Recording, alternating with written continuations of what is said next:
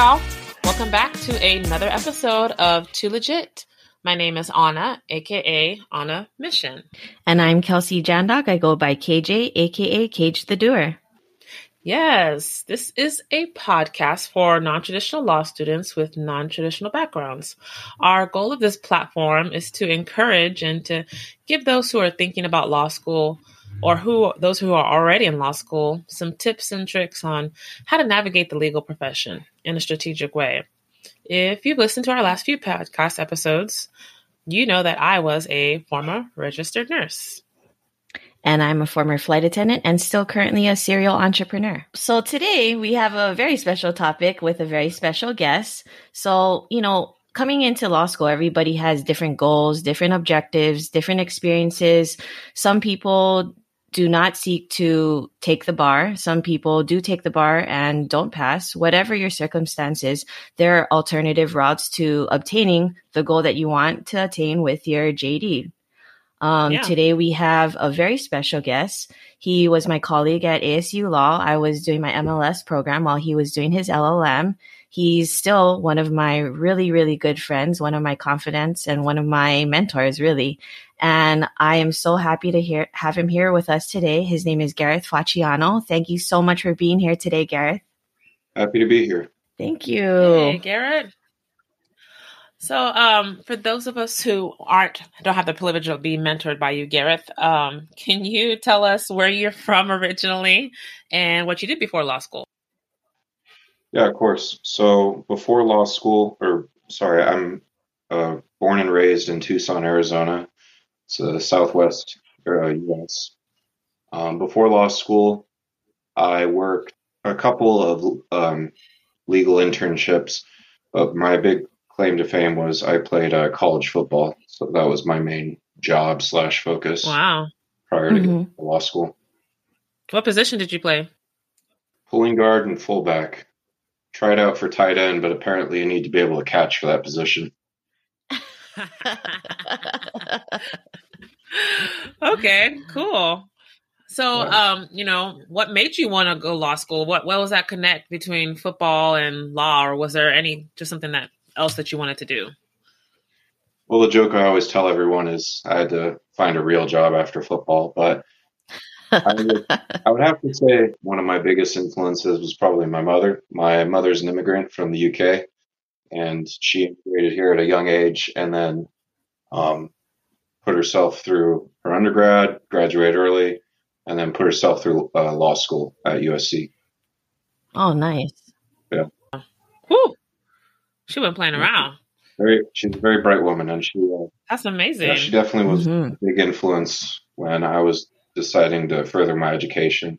So I wasn't really sure what I wanted to do, but I had seen what attorneys do and what they um, are capable of. So that was definitely something that uh, took into account. So that's interesting. So can you tell us what was your like path or your career to law and right now what do you do? So my 3L year was more of a 3L semester. I actually graduated law school in two and a half years.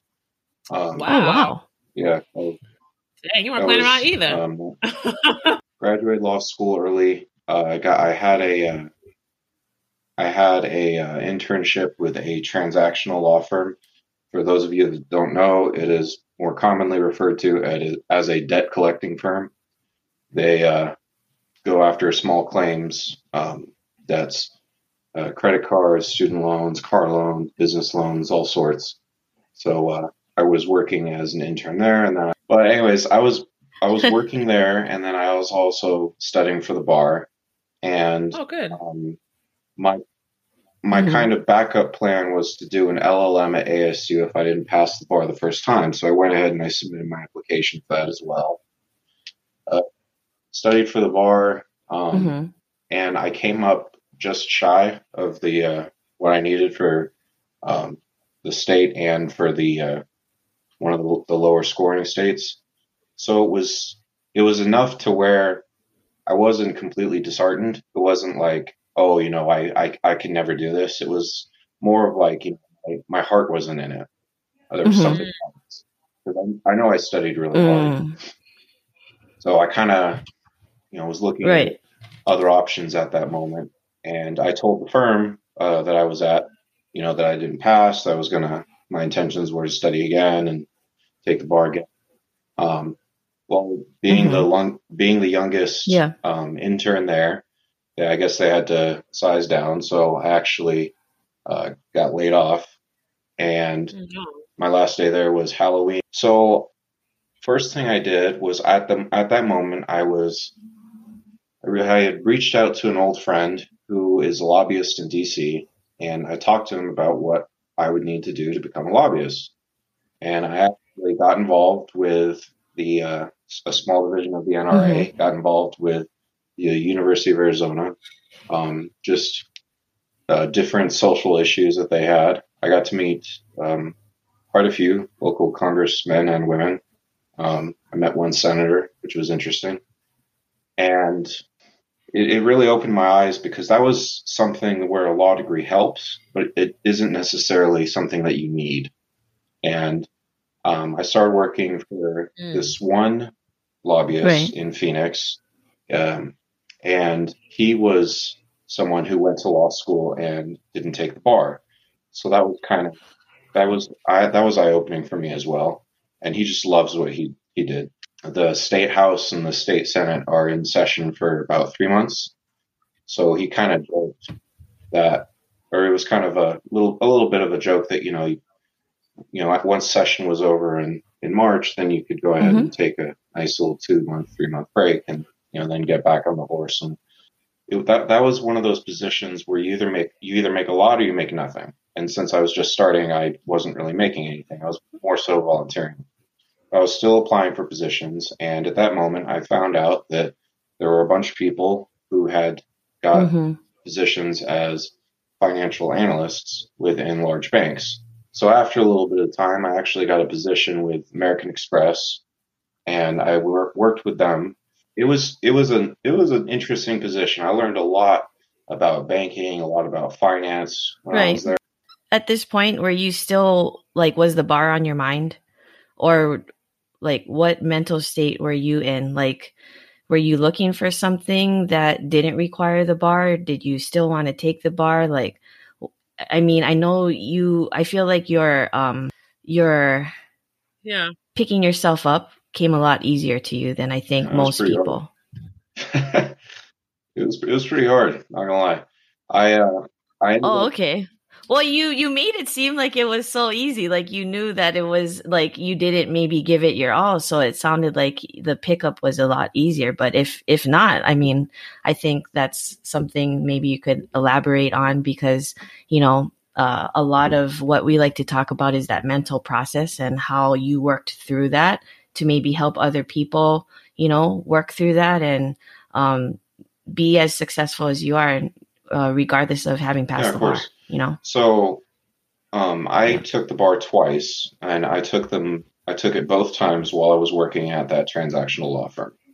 Um, first time. I took it before I was working there, and then the second time I took I, I took it while I was working, while I was doing school part time, and studying. So, I mean, the second time I took it, I was, I, I it was going to be a miracle if I passed. And the second time when I um, came up short again, that was when I was like, I either need to dive full in or I need to 100% look at other options. Right. And at, at the time, right. um, my girlfriend at the time and my mother called me up and sat me down and said, what would you have done if you passed the bar? And I kind of begrudgingly said, oh, I don't know, maybe work at that firm. And I, I wasn't, I wasn't enjoying mm-hmm. myself mm-hmm. at the transactional law firm. Um, needless to say, it, I felt like I was taking money from people who had zero money. It wasn't fulfilling, felt kind of grimy sometimes. And, uh, the attorneys weren't paid the best there, so that of course wasn't an incentive. Incentive, but um, you know, I when I went to law school, I had this mindset of being like the Lincoln lawyer, you know, Matthew McConaughey, and after a while, I started to realize that m- that might not be what I want to do. I, I interned with a criminal defense firm um, during law school, and while I was there, I worked specifically with people who were accused of sexual assault.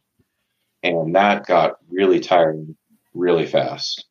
I had to hear so many stories that just really made me, you know, my skin crawl.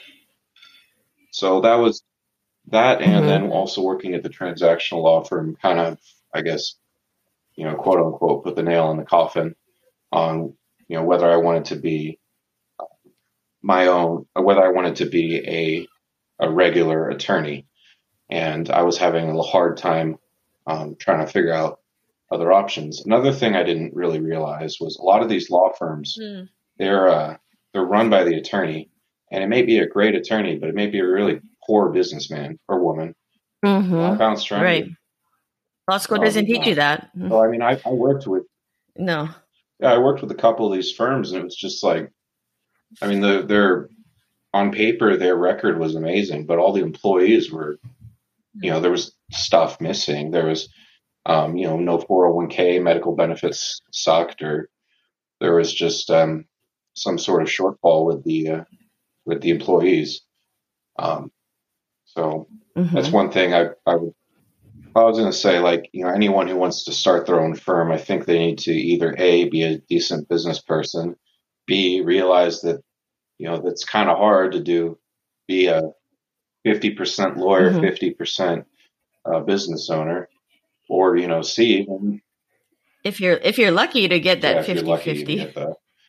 And then C, and Yeah. maybe they just hire, Yeah. maybe they just hire someone to run the business. So that way, you know, if you want to be a lawyer, you can just sit there and deal with your cases and have some, have a, have a, uh, Mm-hmm. an office manager that deals with everything else because you can't really do both.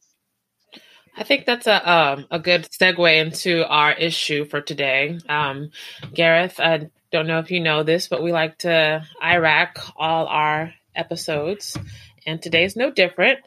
And the issue for today is basically um, how to navigate post grad alternate routes, uh, regardless of whether or not you take the bar. You kind of touched on this a little bit, but can you speak a little bit more towards your um, like your process and how did how did you feel or do you are you still in the process of feeling like okay i made the right decision to not continue to take the bar again I, I currently do feel like I'm in the best position. oh good Um, so my back, my background, again, my That's mother, good. my mother was an attorney. My father, he he's Mhm. kind of retired. He's an engineer. And when I was at Mhm. American Express was when a friend of mine reached out to me and she was working at Honeywell. It's a big engineering company. So anyway, my, my friend asked me if I wanted to work at Honeywell and I was like, well, what do you do over there? You know, it's a bunch of engineers. She was like, no, there's a whole legal department. Everyone says that you end up picking a career that your parents picked. Well, this one kind of looked like both of them mixed into one in my eyes. That is so true. Yeah. Yeah. Legal and engineering. I actually wanted to be an engineer when I was younger, but because of uh, college football, you know, and the, there were night practices and all the engineering classes were in the afternoons. So I, they politely told me to pick a different career choice. I, I really enjoy Honeywell. Definitely opened up my eyes to uh, what awesome. positions are out there that are kind of legal, kind of business. Because um, when I was there, they asked me what path I would like to take, whether I would like to go on the general counsel route or whether I would like to go on a director Mhm. route. And I didn't take any moment to think it over, and I just instantly said I would choose a director route. You know, something uh, direct Hmm. reports, um, people underneath me, you know, business, but also you know the legal Mhm. sense would help me out. So that was definitely something that right. um, really appealed to me. Plus, there's there's a longer ladder that you can climb too. When you're when you're a GC, it's assistant. When as a GC, there's assistant GC, and then there's the general counsel. Um, you know, the director out there's you know managers, vice managers, directors, VPs, presidents. Um, you know, all the way to the Mhm. head board. So it's just it's a longer ladder you can climb. There's more there's more bonuses, more incentives generally for these these large engineering companies. Um, and when I say engineering companies, I'm not just talking like aerospace companies. So like in my case, Honeywell, we worked a lot with Boeing, we worked a lot with uh, Northrop Grumman, but for instance, um, companies like Caterpillar or um, uh, Cummins or uh, Kiewit, they're construction companies. Those companies have um, have the same positions over there. Uh, I also got recruited for a position Mhm. with um, Halliburton, the uh, the oil company out in Texas. They have yeah, Oh, nice. they have positions like that well. So Yeah. it was um, Well, there you go. Lots of options. I, I remember when you were going through that process and you had, you were, you were uh, worried about, I guess, having too many options, I guess, at one point, you know? yeah, so I, I thought that was just a, like a great dilemma to kind Yeah. of be in. So, I mean, why don't why don't we head with the IRAC so that like you can tell people like the process of like how you got to be in such a good position even after not passing the bar and you know turning the game around. Okay, so uh, rule number one is what makes you different. Um, re- reassess what you're good at. Number two is be open to the idea of going outside your comfort zone. And number three, understand that things transpire as they must. And JD gives you the leverage and credibility to move laterally in order to move vertically. So I think um, Garrett pretty much uh, gave us little preview of everything, but let's Mhm. uh, dive into this analysis. Like, one, what did you what did you think about that made you different? Obviously, you played football, but anything else that helped you to uh, make this transition from not taking the bar, Garrett? definitely my resilience. Um, so I, you know, football. I, Very important. football. We always said it's not how hard you can hit; it's how hard you can get hit. and You can get back up. Right. So, Mhm. just a little Mhm. overview of the last four years of my life. Um, I've taken the bar twice. I've came up short twice. I also have been laid off twice. Uh, once during this pandemic. Wow. So part of it is, Wow.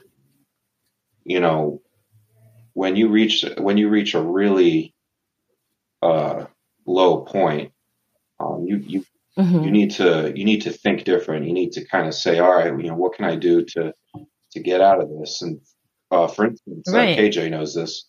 When I got laid off the second time, um, within a week, I turned around and I filed my own LLC because I couldn't find any jobs. Mhm. So my thought was, if I can't find jobs, I'll just create my own.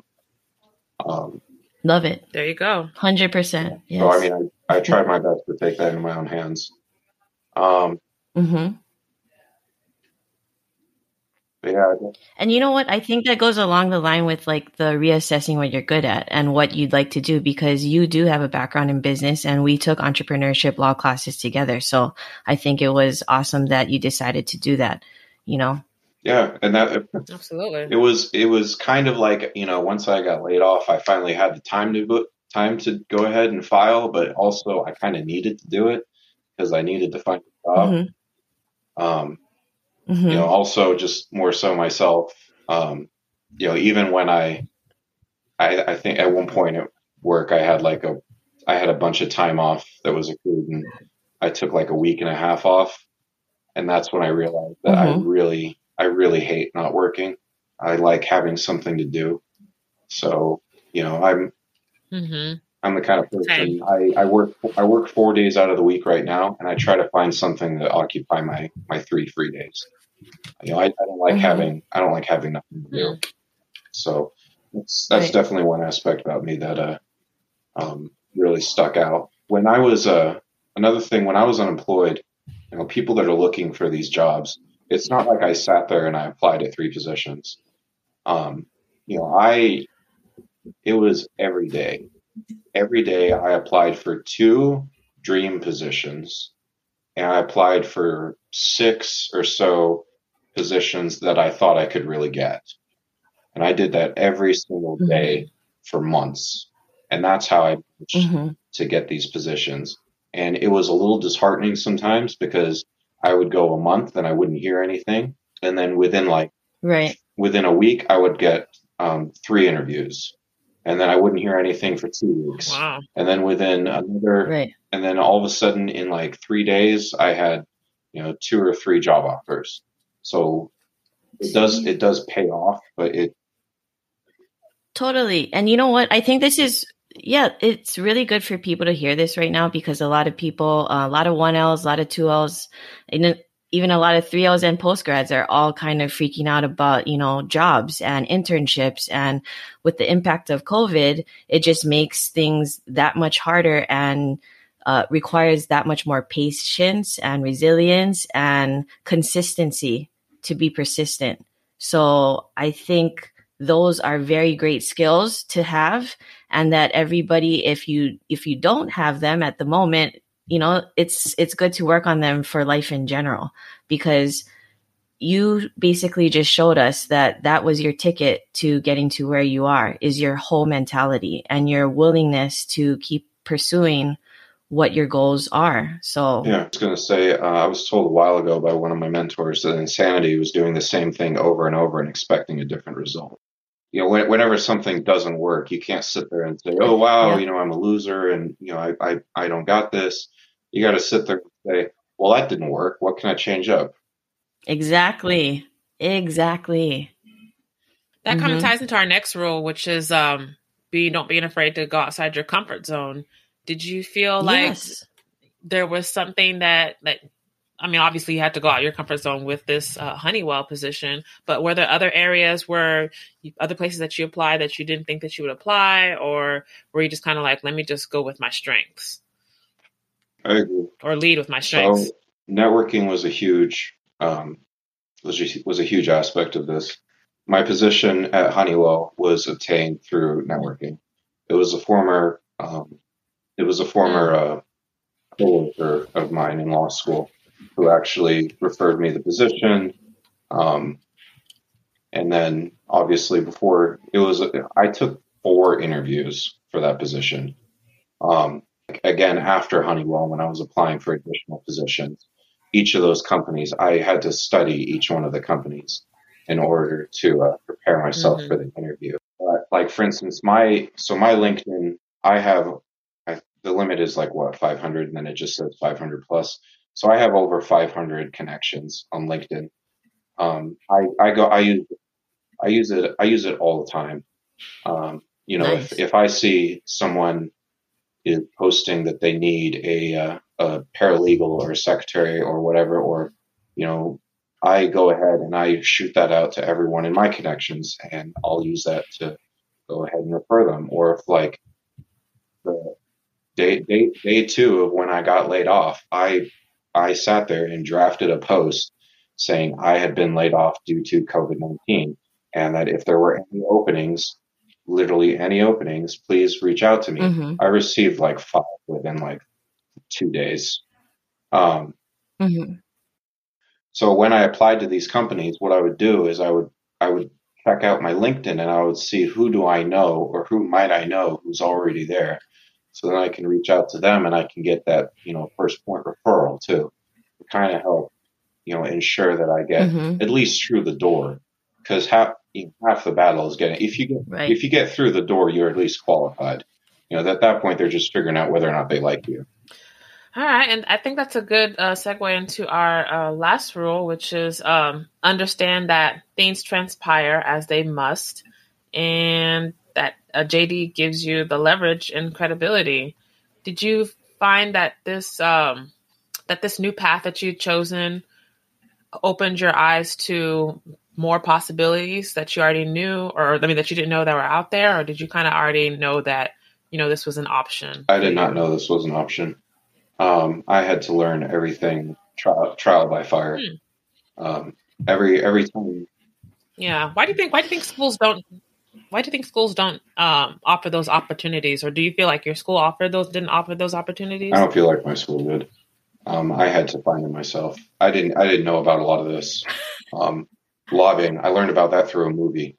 Thank you for smoking. If you've ever seen that movie, yeah, it's a it's a really great movie. Um, yeah, I didn't I didn't understand lobbies lobby lobbyers until I watched that, and then um, uh, whether or not you like him, whether mm-hmm. whether or not you like him, the movie Vice about Dick Cheney talks about all these politicians, all these lobbyists, all these you know gray area individuals who uh, you know have legal mm-hmm. backgrounds mm-hmm. or some have you know uh, political science backgrounds, and that's how they get into that.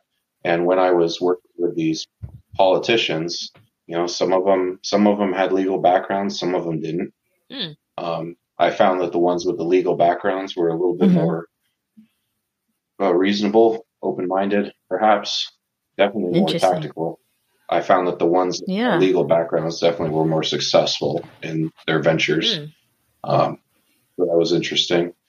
And then, and then again, a lot of, uh, I, I, in, in my field, there's a lot mm-hmm. of people who have this are in the same position as me. It's kind of legal, kind of business, you know. So I can, um, so you can sit there and you can exactly deal with a legal issue, but you also know how to convey that to the business aspect of the company. And you know how you can you can sit there and work through an issue, and instead of just like a general business salesperson is going to look at you know profit and loss the uh, the person with the legal background is going to sit there and look at the bigger picture. Say, yeah, this might be profit, but is it going to cause an issue in the future? Or yeah, maybe this will be a bit of a loss right now, but we can leverage this in the future. So I mean, that's it's definitely a thing that's opened up my mind for a lot. Right, because you can provide value in multiple ways you know and i yes. and i think that's the thing with a lot of non-traditional students such as myself like as much as i do want to be an attorney and utilize this jd to pursue that there is a lot of me who does want to utilize the jd more so to move laterally than vertically in the business world so that that way you know i can utilize my skills from before ultimately pursue what it is that I want mm-hmm. and still be able to utilize the JD, but in a very different way. And so that's why it is very clutch to have someone on the episode like you today to show people that something like that really is possible. Mm-hmm. You know, someone like me who does want to do something like that. So yeah, truly, truly honestly do. I, I think it's I think it's very valuable to have this perspective. Um, like you said, Gareth, you know, most law schools don't want to highlight mm-hmm. not taking the bar because, you know, there's certain metrics that they use for rankings and for funding and that's all well and dandy. But, you know, for people who like yourselves, like think outside the box and have other skill sets, I think it's valuable to also highlight, you know, other opportunities as well. So we really appreciate you for being on here and being candid and being, you know, clear about all the hurdles because mm-hmm. you know Instagram and all social media is showing the mm-hmm. highlight reels of people's lives. And sometimes it's, you know, you don't see the actual work that people put in. So I really appreciate you mm-hmm. for being candid yeah. and, and, honest and coming on here and giving us the logistics on today's episode. Yeah. yeah. And if, if anyone has any additional questions, feel free to reach out to me on LinkedIn. So feel free to reach out. Yeah, yeah, we're, we're going to link that for sure. But before before you go, Garrett, you're not off the hook just yet, because um, you know we like to ask a couple of fun questions, and I think going in terms of the theme of COVID and being flexible, um, you know, it's important to treat yourself every now and then. So the question we have for you is, what's your go-to comfort food whenever you want to decompress? Well, I'm Italian, so uh, I definitely I go and I get a New York pizza. Yeah, the, the kind that you hold up and the grease just drips off. Uh oh. And then uh, our last question is, um, you know, uh, staying on a point with COVID. Uh, what's your COVID resolution? By that I mean, what do you look forward to doing once COVID is a little bit more manageable? So probably visiting family. Um, my family's spread out all over the place, so I haven't seen some of them. In, oh, yeah, I haven't seen some of them in months. So um, wouldn't mind being able to travel and see family. Um, I mean, there are there's also a couple places I wouldn't mind visiting. Um, you know, now I have a little bit more flexibility. Um, it's funny I, I say that. You know, I have more flexibility than I did in law school, but uh, yeah, I wouldn't mind get, being able to travel a little bit more, um, go see some interesting places. Mm-hmm never been to, and I know KJ. KJ's been talking about Hawaii. Oh, you gotta go for sure. Plan to go visit out there at some Better. Oh yeah, you, you better visit me. Both of you. mm-hmm. I already got my mm-hmm. ticket on standby. Then we can go eat, and I'll show you my comfort food. All right, Garrett. Um, once again, thank you for uh, being our guest. And um, KJ, can you let the people know uh, where to find us? Yes, so we're on Instagram at Two Legit Podcast. That's the number two legit podcast. And we are available for our episodes to be listened on Spotify, Apple iTunes, and Google Podcasts. So thank you so much, Gareth, for being here. Thank you to Legit Crew for tuning in, and we will see you next time. Thank you. All right, y'all.